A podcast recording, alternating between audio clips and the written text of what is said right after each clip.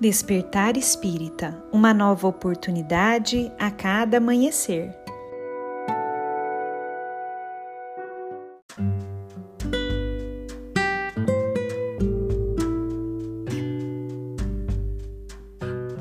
Sejam muito bem-vindos, amigos queridos, para mais um Despertar Espírita.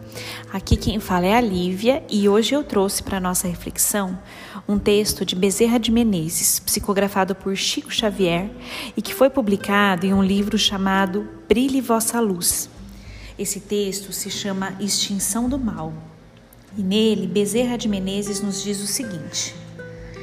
Na didática de Deus, o mal não é recebido com a ênfase que caracteriza muita gente na terra quando se propõe a combatê-lo. Por isso mesmo, a condenação não entra em linha de conta nas manifestações da misericórdia divina. Nada de anátemas, gritos, baldões ou pragas. A lei de Deus determina, em qualquer parte, seja o mal destruído não pela violência, mas pela força pacífica e edificante do bem. A propósito, meditemos.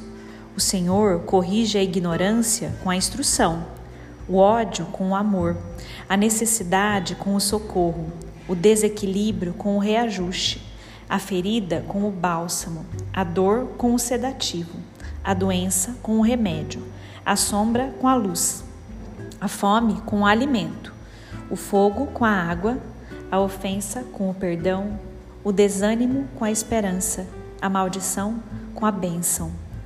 Somente nós, as criaturas humanas, por vezes, acreditamos que um golpe seja capaz de sanar outro golpe. Simples ilusão. O mal não suprime o mal. Em razão disso, Jesus nos recomenda amar os inimigos e nos adverte de que a única energia suscetível de remover o mal e extingui-lo é e será sempre a força suprema do bem.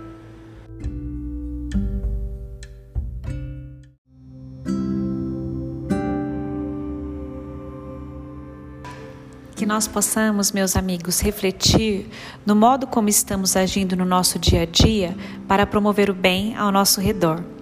Será que a gente ainda tenta combater o mal utilizando ainda do mal? Será que nós tentamos ainda combater o ódio com mais ódio? a ignorância com gritos, com apontamentos? Ou será que a gente já está começando a fazer essa virada de sintonia aí, como nos propõe Bezerra de Menezes? Aprendendo a remover o mal através da semeadura do bem. Que nós possamos refletir sobre esse texto maravilhoso e olharmos para o nosso coração, para entendermos como estamos agindo no nosso dia a dia e, se necessário, realinharmos a nossa conduta.